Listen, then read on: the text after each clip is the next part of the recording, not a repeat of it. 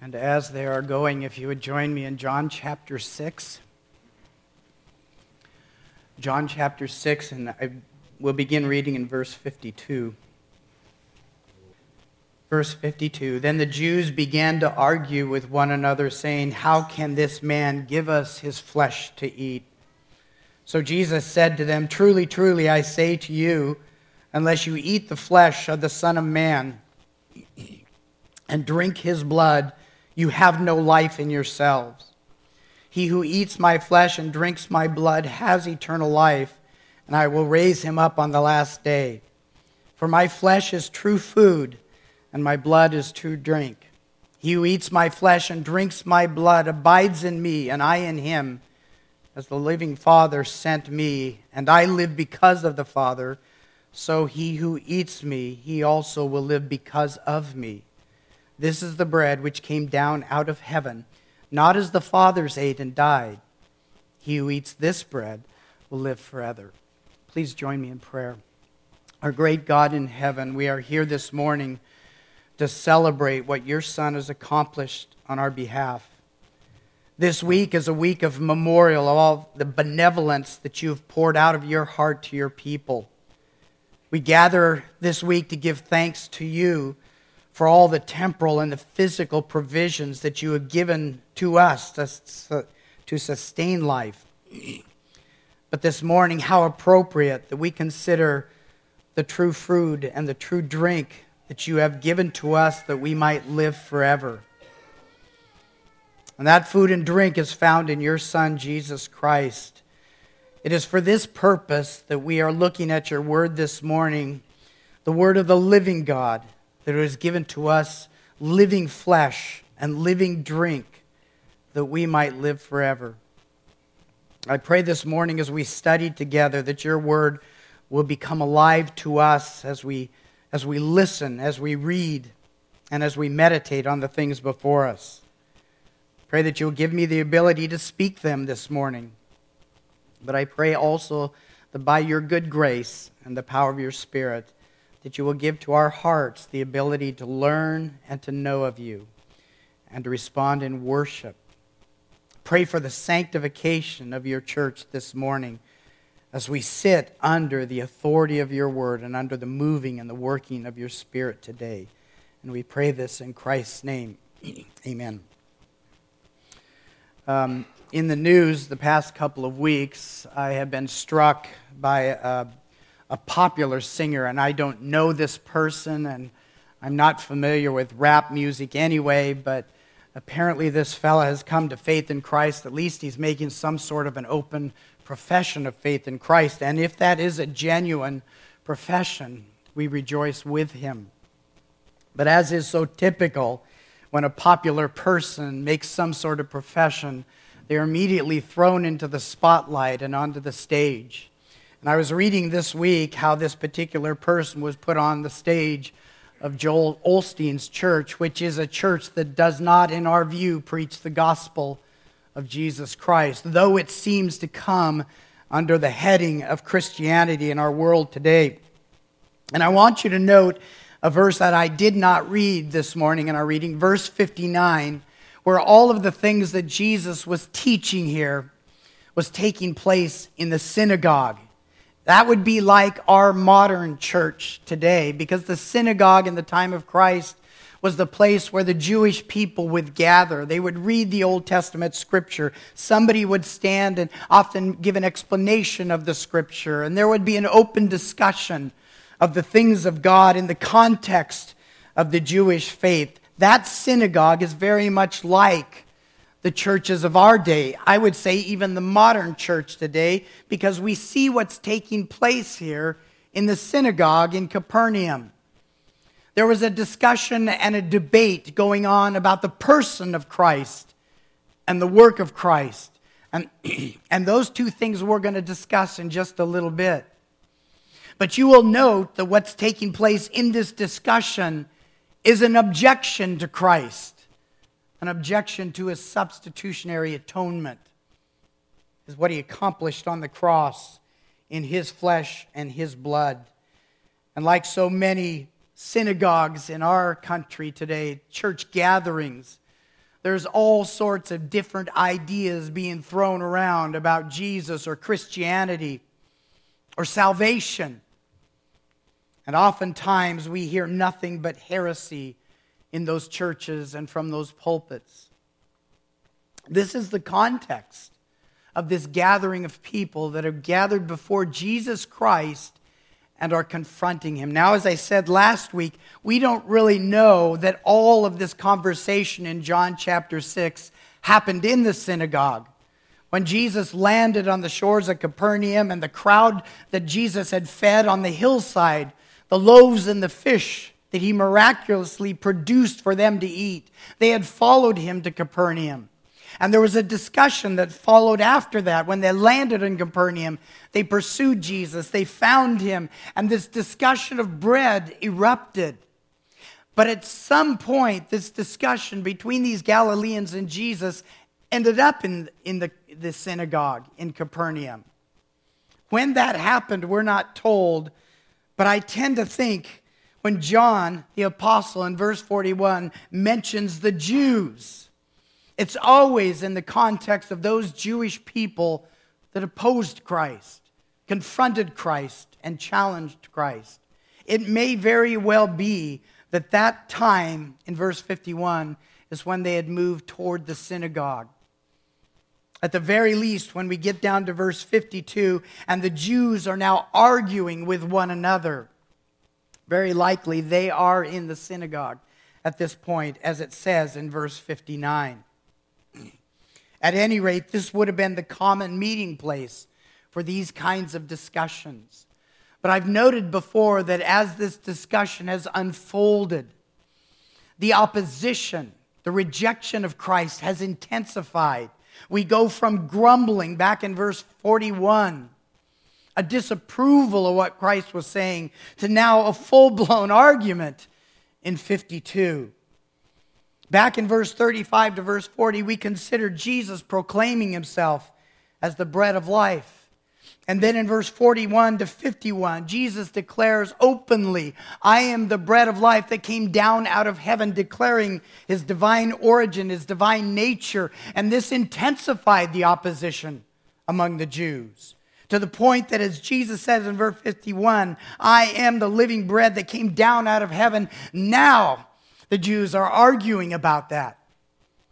Now they're truly rejecting and opposing what Jesus Christ is declaring. And it brings us to our text this morning where Jesus emphasizes even stronger tones that he is the bread sent by God that is to be eaten, it is to be consumed. Jesus emphasizes what he's been saying in the past words more strongly than he had before. That he, is the bread of life, is to be taken in, partaken by men. In school history classes, and many of you probably can remember as I do, so very well in history, world history, the exploration of the New World, men like Christopher Columbus and those men that traveled across the ocean into the unknown. And those explorers were often seeking new lands to be claimed for the crown, for the king or the queen. Others were seeking gold and riches and fortune. Some were seeking a faster sailing route to the Indies. And then there were those that were in search of the fountain of youth in hopes of living forever. And the most famous of those is probably Ponce de Leon, who explored uh, what we now know as Florida. But a common factor with many of these ancient explorers is that very often they were willing to take great risk and go to great expense, sometimes going into great debt to search for the mystical and the uncertain. And our history books often portray these adventures as bold and daring and brave men. And I believe that they were, to some degree, brave and bold and daring. But the point is that very often they sacrifice riches and their very lives for what was unknown to them. And yet, our text reveals to us that the God of creation has already extended the invitation to partake freely of the bread that he has brought to us. We don't have to go on to an exploration.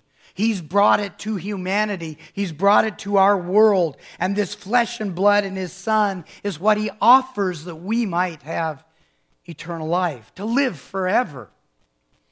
So, the passage before us this morning is filled with statements and declarations that we've heard before in our study of John chapter 6. But here they are again.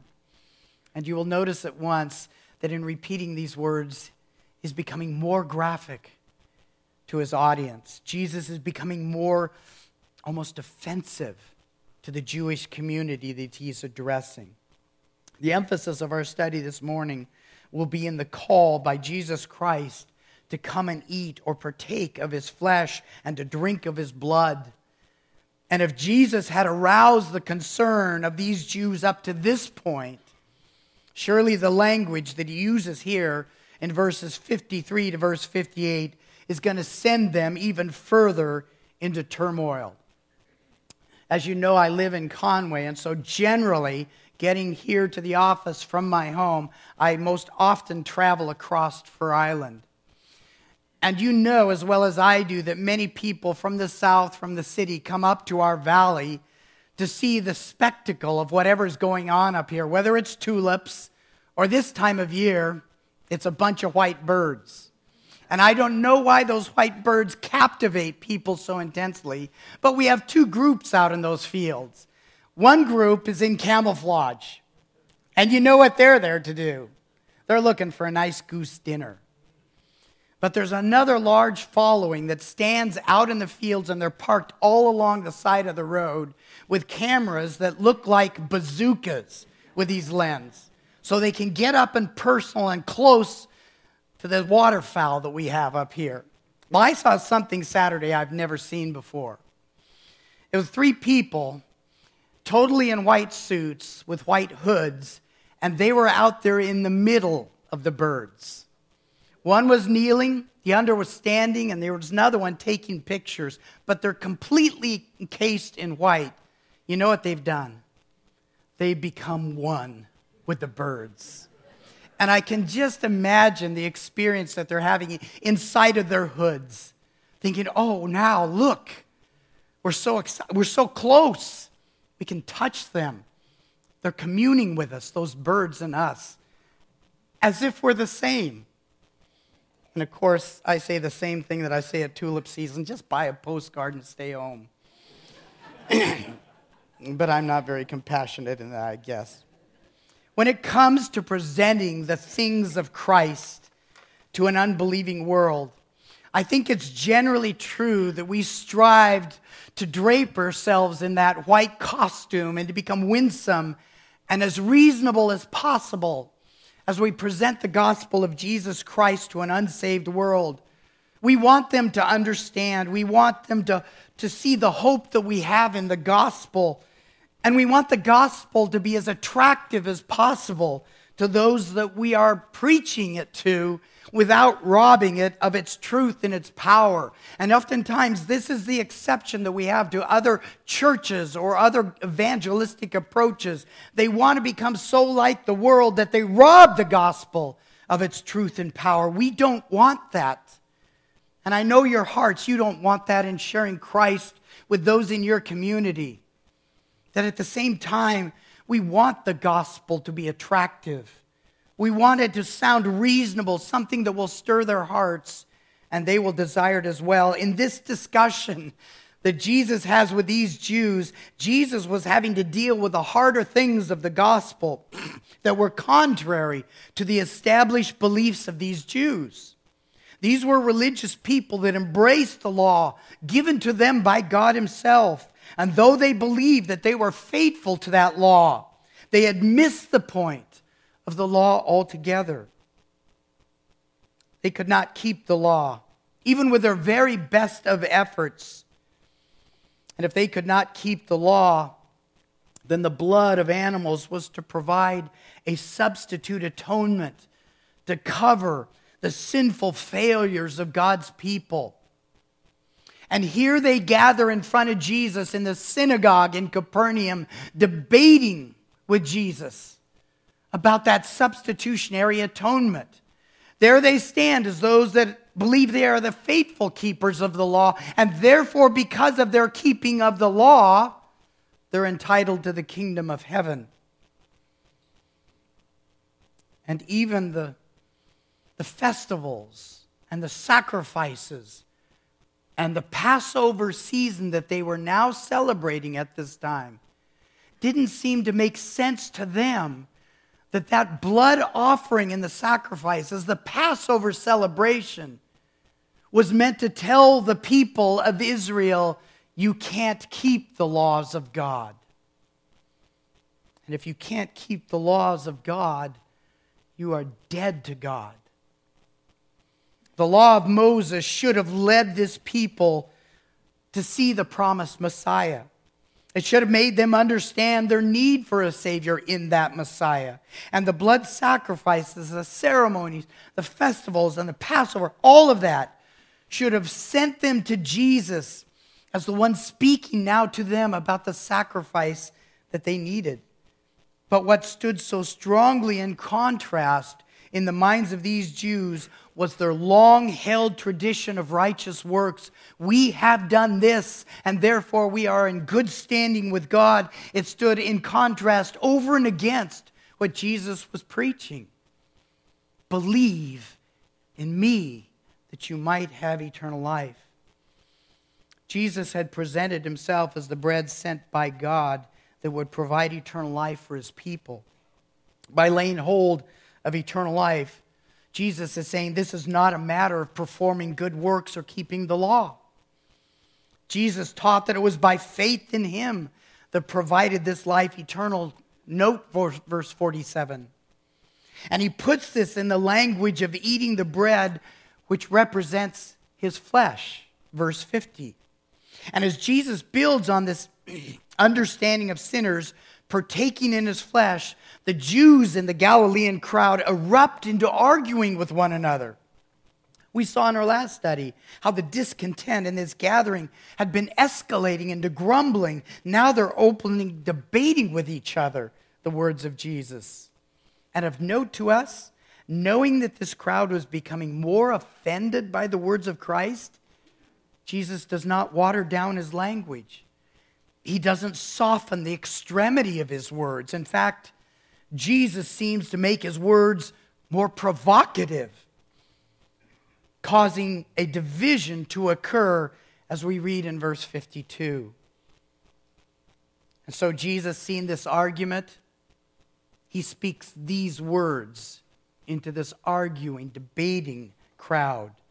Verse 53 Truly, truly, I say to you, unless you eat the flesh of the Son of Man and drink his blood, you have no life in yourselves. How's that for diffusing a hostile crowd? How's that for witnessing the gospel in a winsome way? You see, the drama in these words was intended to shake up the thinking of the Jews, that in their own practice of the Jewish religion, notice the words 53 again, they were dead to God. You have no life in yourselves. And what better way to rattle the wrongful thinking of a crowd of Jews than to tell them you got to eat flesh and drink blood? That'll get their attention, to be sure. And this was the approach that Jesus used to address the debate taking place within the synagogue on account of his testimony. By today's evangelistic standards, this approach isn't likely to win the crowd or, over, nor did it this crowd. And you can see that in verse 60. Therefore, many of his disciples, when they heard this, they said, This is too difficult. We're done with this guy. And this highlights again that while our study has largely been involving those who are hostile to Christ, we have to know that some within this gathering, some within this Galilean crowd, were either true disciples of Christ or they were soon to be true disciples, being drawn to Jesus by the Father just as he said he would do. Now, the arguers here may have been only those who were opposed to Jesus, but some perhaps were being drawn to him at this point. And it's passages like this that remind us of the words of Jesus from Matthew chapter 10 Do not think that I came to bring peace on earth. I did not come to bring peace, but a sword. As we approach the Christmas season, one of the themes of the birth of the Savior is the peace that he brought to our world. And Matthew 10 seems to stand in sharp contradiction to the very mission of Christ peace on earth, goodwill to men. The peace of Messiah is a peace between the God of heaven and those who are found in his Son, Jesus Christ. God sent his Son to be the Savior to his people. And those who are drawn to the Son by God the Father, they enjoy this salvation that affords to them, affords to us as believers, eternal peace with God because his Son, Jesus Christ, has fully reconciled such persons to God. This Jesus did as he bore their sins on the cross. They have received Jesus Christ as their Savior, having been drawn to him by God through faith. And every person who has trusted Jesus Christ in repentance and faith enters into a peaceful relationship with God that will extend from that moment of faith on into eternal glory. Eternal life means eternal peace with God, it means eternal favor and blessing and glory in the presence of God the Father. Jesus Christ did come into this world to bring this peace to his people, but there is another matter of peace that must now be considered. Because those who reject Jesus Christ as the bread of life sent by God have set themselves in hostility against the Father who gave to this world his Son as the giver of life, the bread of life. In that they refuse to partake of the bread sent by God. They stand opposed to Christ. And those who reject the Savior will face the full condemnation of God the Father on account of their sins. And this is what Jesus refers to when he said, I did not come to bring peace, but I brought a sword. He means that there can be no peace between mankind and God apart from the bread sent by God. Those who do not partake of this bread set themselves in opposition to God, and they remain under the eternal judgment that has come against all men in their sins. As proclaimers of Christ, this is going to be our opposition as well. As we go out into the world, we need to understand that we go out to divide. We will not make unity with this world. We will divide with the sword of the gospel. We will divide apart those that reject Christ forever and for eternity. But there is a peace that we also bring, isn't there? For those that would come to Christ by faith, they enter into that peaceful relationship, that eternal relationship with God the Father that we also enjoy. As we're looking at verse 52, it is a reminder that this call to come eat is a call that will divide. And it's a call that we have been commissioned to proclaim in the world before us. The conflict that arose within this Capernaum synagogue gives testimony to the sword of the gospel because it's only acceptable means of salvation that God has provided for men. The gospel of Christ divides by the very same question that was debated by these Jews how can this man give us his flesh to eat? How can Jesus Christ, in his humanity, give us life? How can eating of him accomplish any good thing? It is another way of questioning that Jesus Christ can provide eternal life through his sacrifice and death. Herein lies the divide. Is Jesus Christ truly the bread of life? Is he truly sent of God? And this was the question. These were the questions that these Jews were grappling with. And sadly, the majority of them rejected Christ. They stood in opposition to what he declared himself to be and what he came to do. And this brings us then to the necessity of eating of this bread. And this is where in verse 53, the language of Christ intensifies. He's restating the message that he's declared before in the previous passage. But he's taking this, this call of, uh, to sinners. And he's declaring it even more profoundly. Once again, Jesus declares salvation in himself, both from a positive and a negative point of view.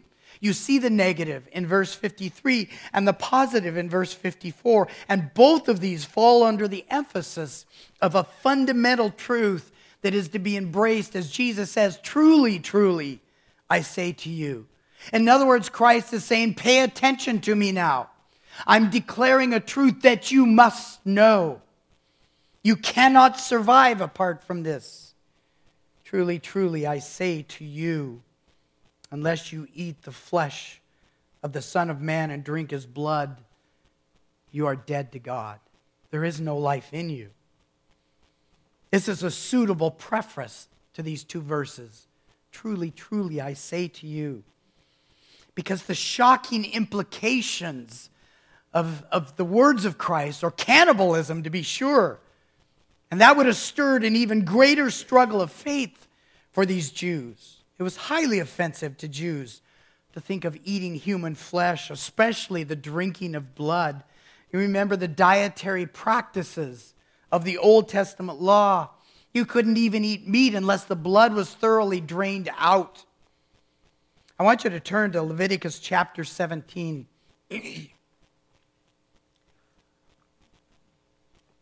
because this is one of those dietary restrictions where the implications of blood in the flesh begin to come out. And the importance of that blood being the atonement for our souls.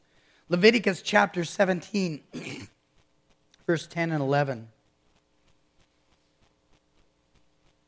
Any man from the house of Israel or from the aliens who sojourn among them who eats any blood, I, God, will set my face against that person who eats blood and will cut him off from among his people. For the life of the flesh is in the blood, and I have given it to you on the altar to make atonement for your souls. For it is the blood by reason of the life that makes atonement. You see, there's both a restriction here don't touch the blood. But there is a hope of salvation as well, because God has given that blood on the altar the sacrifice of animals to make atonement for their souls. So, though this passage warns against consuming blood, what this directive, this Old Testament directive, alludes to is the sacrificial system which provided for the atonement of the souls of men on account of their sins. But the point is also made that the blood represents life within the flesh of the animal sacrifice. And when the blood was spilled out, the life of the animal was given in atonement for the souls of men. Israel was strictly warned against consuming blood because that was the life of the animal. The blood was sacred in this sense because life is sacred in that it reflects the image of God. Remember, it's God that created. He breathed life into the nostrils of that which He created. God is life. And the blood is the substance of the life of the flesh that he created. All of this was to point to the hearts and minds of the listener that the blood sacrifice that Jesus Christ would make for the atonement of man's sins on the cross would be the only sacrifice that men could depend on. Jesus came in a body of flesh, and in his humanity, he represented his people on the cross as our sins were placed on Christ who would make full payment to God for those sins in the spilling out of his blood. And Jesus fully understood the symbolism of the animal sacrifices. He understood the laws forbidding blood consumption, to say nothing of the laws against eating human flesh. So his provocative words were intended to awaken the reality of the sacrifice that he must make for sinners. But the point that he vividly makes in verse 53 is that if his flesh and blood is not consumed, no man will have life in himself. And this makes a distinction, doesn't it, between what Jesus is saying in John 6 and what Moses declared in the Old Testament. Because the blood sacrifice, the spilling out of animal bloods, was for men that were alive physically. But Jesus declaring here, unless you take flesh and blood from me, you remain dead. Jesus is speaking to spiritual corpses. Spiritually speaking, all men are already dead to God. They need life. And simple, thoughtful reflection by these Jews on the words of Christ would have established immediately that Jesus was talking in a spiritual sense, because there the arguers were standing right in front of Jesus, very much physically alive. So they had to know, based on what Jesus said in verse 53, ah, now he's talking spiritually. That before God, he's claiming we're spiritually dead to God because he can't be speaking of the physical. Because here we are alive and arguing in front of him as living beings. So his words are clearly in the context of the spirit, spiritual life. You see that in verse 63. It is the Spirit, Jesus said, who gives life. The flesh profits nothing. The words that I have spoken to you are spirit and they are life. And this crowd should have understood this. I believe also that Jesus gives reference to his own physical flesh as a sacrifice for the souls of men as he describes himself as the Son of Man a reference to his birth into humanity. He had already told this people, I am the bread that is sent from heaven. I am from God. I come with divine origin, divine nature. Now he's declaring himself in verse 53 to be the Son of Man, born of a woman. In other words, he became one of us. The point that these Jews were foolish to miss is that the Son of God had just declared all of them to be spiritually dead. There's the negative. Unless you partake, you're going to remain dead. And then he declares the positive in verse 54 He who eats my flesh and drinks my blood has life, and I will raise him up on the last day, repeating what Jesus has already declared to them.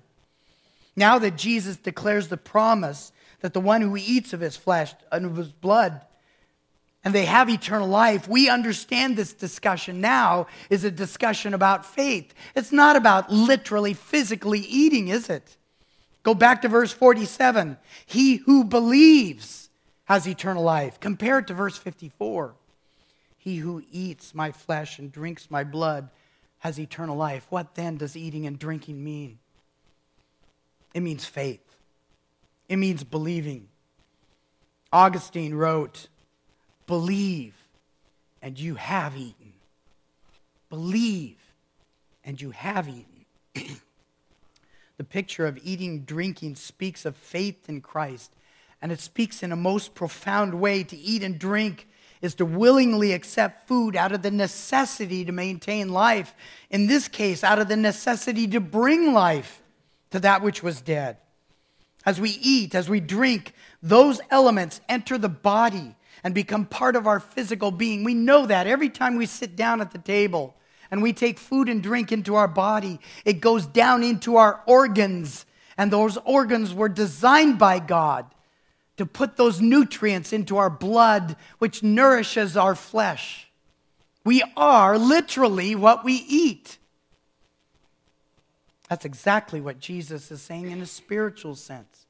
You take me in and you become alive because I am life. And Jesus makes this point in verse 55 in this way Once you've eaten of me, you've taken true food and true drink. Nothing can provide eternal life but the Son of Man. It is the spiritual food that all men desperately need, it's necessity of life. But we also understand that Jesus is not describing merely faith in him as a person, no matter how divine his nature is. Because I would say to you what you already know, even Satan knows and believes that much. It is not merely a faith in Jesus as the Son of God that we're talking about here.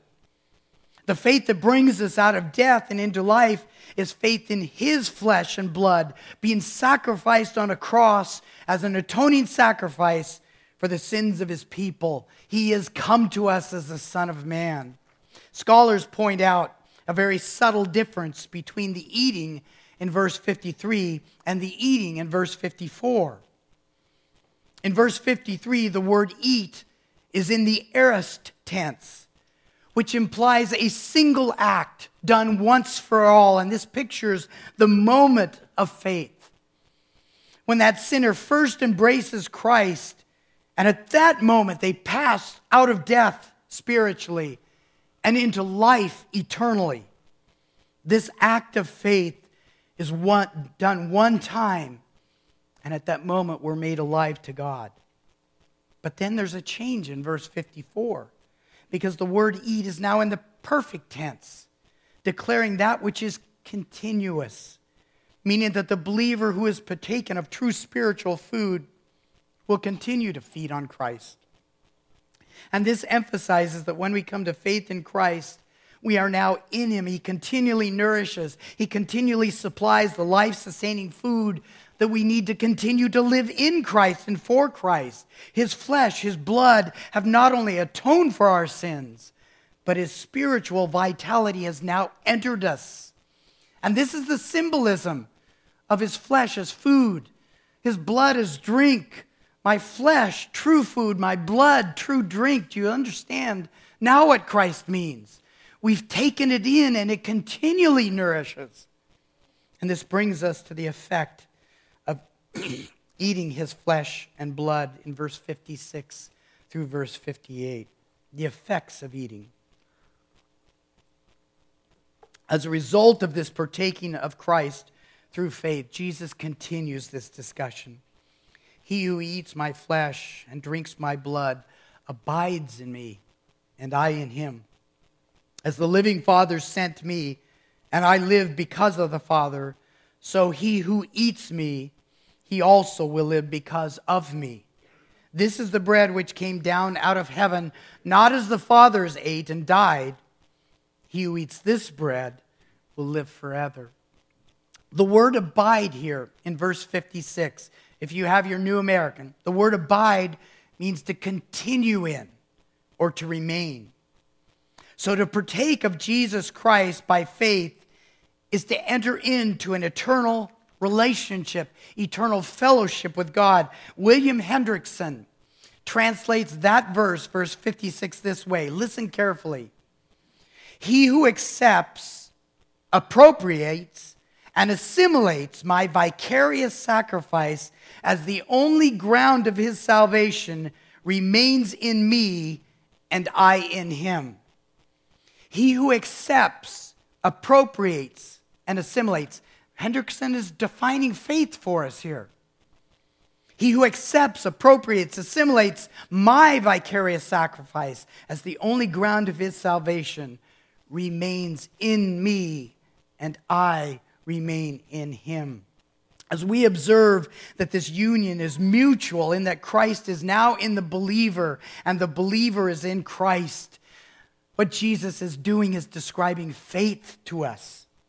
The Apostle Paul often wrote of our union with Christ as joining with or becoming part of the body of Christ. He is the head, and every believer is now part of his body. At the same time that we become part of Christ by remaining in his body, his spirit comes to indwell the individual believer, causing him, Christ, to remain in us. So we are forever made part of his body, and he, by his Spirit, is now made one with us. The description of eternal life would have been troubling to any one of these Jews who wanted to hold on to their present life of earning the kingdom of God by their own works of the law. Furthermore, what Jesus taught was that unless they find themselves in union with Jesus as the Son of God, they have no part with the Father, they have no part with his future kingdom. You can see how offensive this gospel would have been to these Jews. The invitation to receive eternal life fully rested on one's faith in Jesus Christ as the only atoning sacrifice acceptable to God the Father. No longer it's about blood of animals. Jesus is putting aside the sacrificial system because he's declaring it is now all about my sacrifice. You have no part with the Father. If you keep sacrificing pigeons and lambs to God, you are dead to God.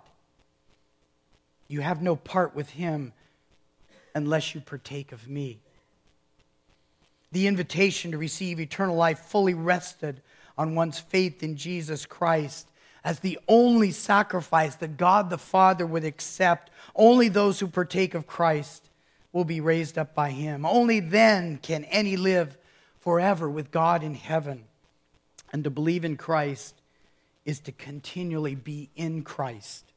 This mutual abiding depicts what one author calls the co participatory union.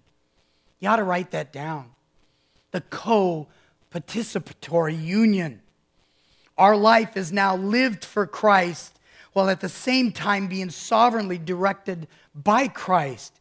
His Spirit feeds and nourishes our new life in Christ, growing us to be more like Him and less like being what we once were enslaved and dead in our sins. In turn, we serve His purposes. We store up His treasures in heaven. We live in worship of Him. We live in obedience to His commands. His purposes are now our purposes. His passions, His values, His truth. They're now ours. We're no longer our own. But as Paul said, we've been bought at a price and therefore we are to glorify God in our body. This is a new description. And I want us to listen to the words of Matthew Henry, who wrote of this so wonderfully. He said, By faith, we have a close and intimate union with Christ. He is in us, and we are now in Him. Believers dwell in Christ as their stronghold or city of refuge.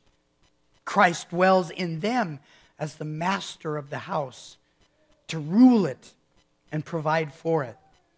Such is the union between Christ and believers, that he shares in their griefs and they share in his graces and joys. He sups with them upon their bitter herbs, and they with him upon his rich dainties. It is an inseparable union, like that between the body and the digested food. Again, do you see the imagery of Christ? That his flesh, his food, his blood, his drink. This mutual abiding between Christ and the believer follows the pattern, as Jesus says in verse 57, that is seen within the Godhead itself. As the living Father sent me, and I live because of the Father, so he who eats me, he also will live because of me. Jesus, once again, describing his unity with God the Father. He is the living God, the living Father. And He has sent me to give life. I live in the Father, the Father lives in me. This is how it is between the believer and Jesus. This is what eternal life looks like based on a true faith that takes in the true food and the true drink. This mutual abiding is a picture of the unity of the Godhead in obedience, the Son gives life to God's chosen people. The Father is living. He sent His Son into our world to live for Him, the Father, and for His purposes. And in turn, Jesus comes to us and imparts life through His sacrifice. The reason that these people are made alive in Christ is because they've eaten of Him, and a mutual union has been formed Faith is then, and I hope we understand this clearly today. It's much more than a casual belief in Jesus or a mere affirmation of truth in the gospel. It is more than just a child saying, Well, I believe what my mom and dad tell me. Faith is more than saying a prayer to receive Jesus when you were eight or 10 years old and you've lived the rest of your life for yourself. It isn't that. Too many people have, have embraced this, this easy, easy believism. And Jesus is shattering that notion here. True faith has taken Christ in This is the picture of eating of Christ that we are to see. And the effect that this eating produces is that Jesus has now become spiritually part of the believer's life, and the believer is part of him. Things can never be the same once we've partaken of Christ. We once were spiritually dead, and now we are alive in Christ, and we continually feed on him that our lives would be nourished. Jesus affirms this dramatic distinction by repeating again to this Jewish gathering that he is the bread which came down out of heaven. And the food that he provides is not at all the same as the temporal manna that the fathers experienced in the wilderness. They ate the manna to be sure. It sustained life for the moment, but Jesus repeats again in the end, they died. That manna didn't provide the life that they needed. The bread found in Christ, on the other hand, provides life eternal to those who eat of him. Clearly, this eternal life involves a future existence in glory.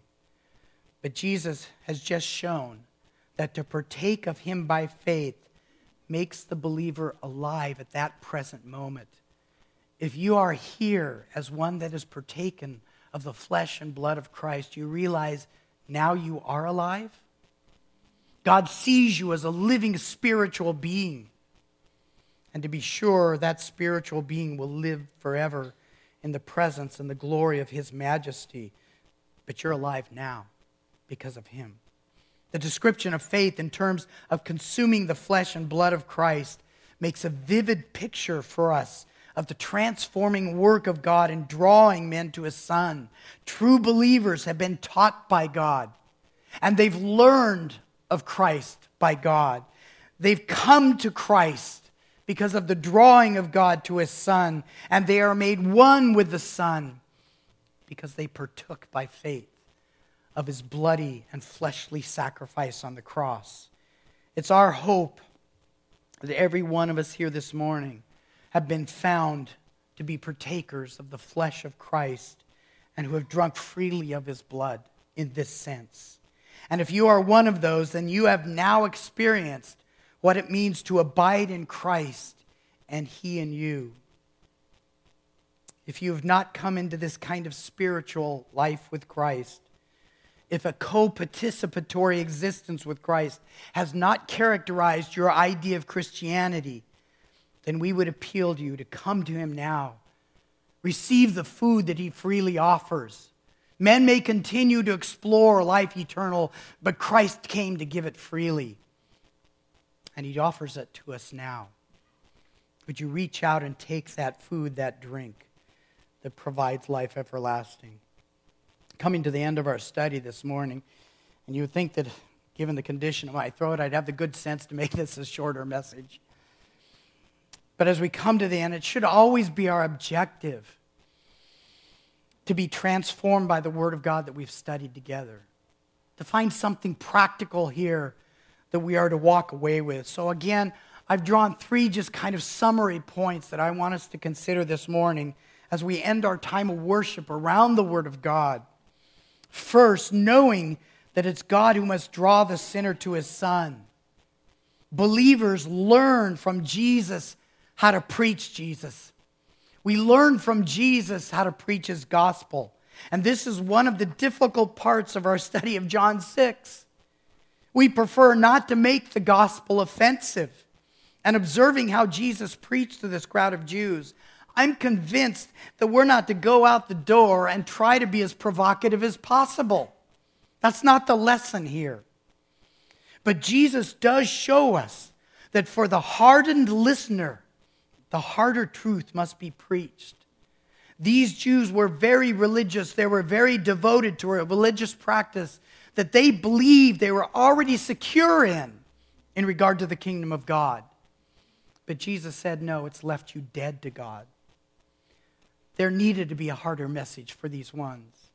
And I know that in sharing Christ, sometimes there are those that come to us with a heart that is already softened and we get the privilege of showing them the love and the mercy and the grace of God, and they receive it in such a warm and a compassionate and tender way. But very often, you and I go out into a world that wants to hold on to their ideas of religion or their own self righteousness or their own religious system, and they declare, No, that's not the truth. I know the truth. And sometimes the harder things have to be said. Most of those to whom we preach Christ may not be in that hardened position. But if anything, Jesus to- teaches us the importance of knowing those to whom we preach, as he did with Nicodemus or the Samaritan woman or even these hardened Jews. Know the one that we preach the gospel to.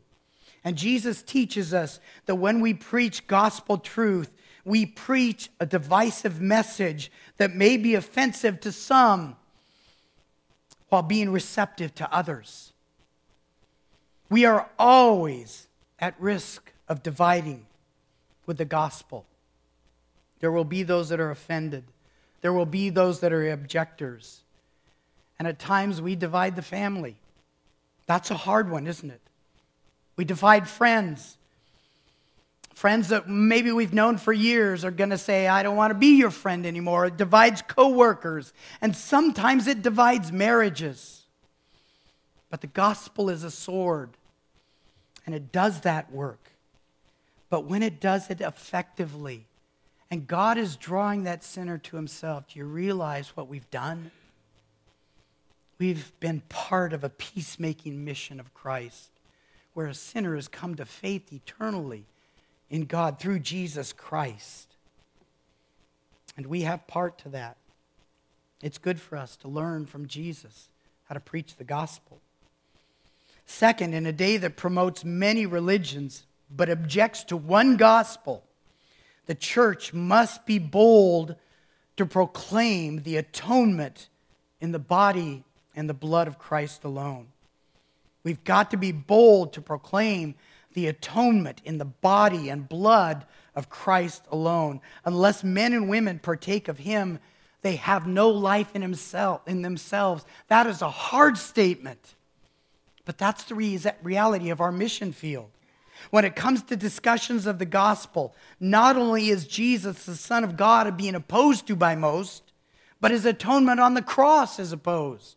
And you can see these are the two questions that came to Jesus. Back in verse 42, they questioned who he was as the Son of God, they questioned his divine origin. And then in verse 52, another question comes up Are you truly the bread of life?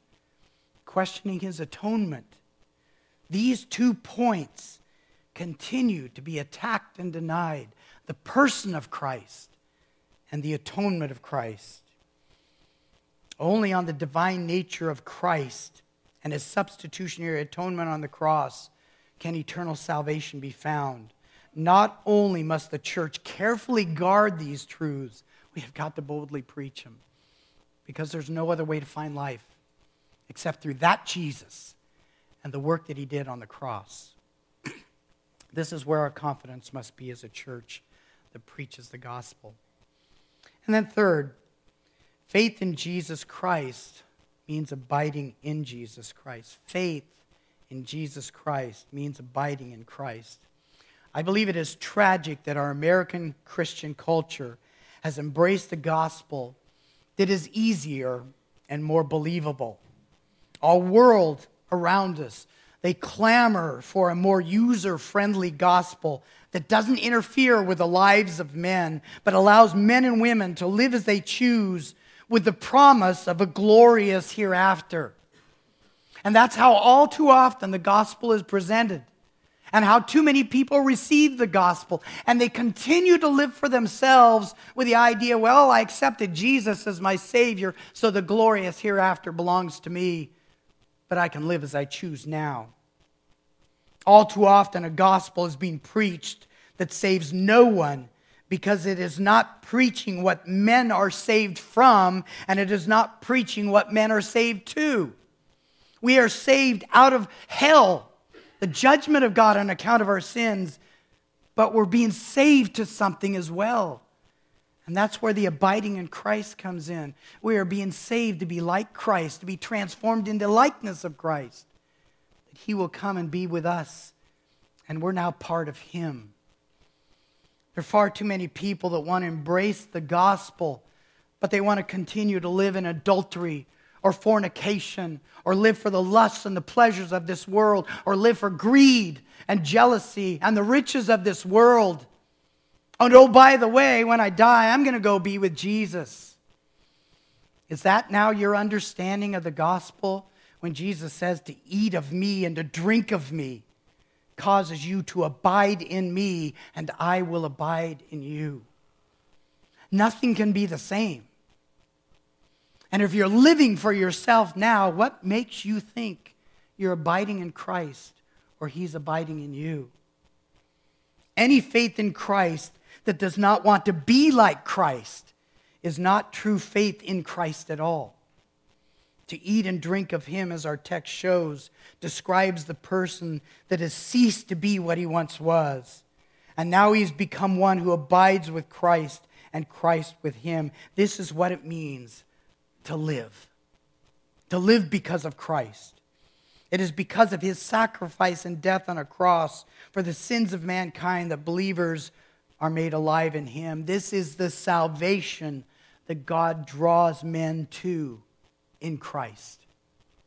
True faith that is worked by God, remember, takes away the old heart of stone, prevents a new, presents a new heart of flesh, a heart that loves his son that desires to abide with his son, to be like his son, to obey his son, to serve his son, to serve his son's people, the church. And if this is not the experience of gospel salvation that we understand today, we have understood falsely and we are still dead to God in our sins. The life that God offers in his son is full, it's vibrant, and it has the character of God's Son. Life in Christ begins now by faith. It extends into eternity with a view of eternity and progressively experiences eternal glory with Christ in the here and now. Just as Jesus lived because of the Father, so the believer lives because of Christ. Is this your testimony this morning? Because if it is, you can have the assurance that you have partaken of Christ, and He's now made you alive. He's now come to abide with you, and you abide with Him. If your view of the gospel has been any less than that, again, I appeal to you look to the Savior. Look to what He provided on the cross. Look to what He intended to do in saving you out of that spiritual death and making you alive. What does it look like to be alive in Jesus? We see it here in John chapter 6. We hope and pray that's your testimony this morning. If it is not, please don't hesitate to speak to one of us at the end of the service. If we can take just a few moments and pray with you and show you the Savior and walk you through what faith truly is, well, that would be our pleasure this morning, our privilege. Let's close in Christ now. Father in heaven, Thank you for being a God that loves sinners, God full of mercy and grace, a God that is powerful and effective to save. And the scripture tells us that your arm is never too short or too weak to draw sinners to yourself. You're a saving God. The Lord truly is my salvation. And we praise you, worship you for being a Savior. We thank you for your Son in his holiness, in his humanity, in his divinity, that by his bloody sacrifice, he affords to dead people life through his flesh, through his blood on the cross. We praise you for our Savior. We praise you and worship even the Spirit of Christ, who is the one that comes and awakens us, breathes new life into us, that we might believe and be saved. I pray for any here this morning, Father, that are yet without Christ, that you would move in that heart this morning. For those of us that are here in Christ, that you will fill us with the joy and the vitality and the fullness of what it means to abide with your Son, Jesus. And we pray this all in his name. Amen.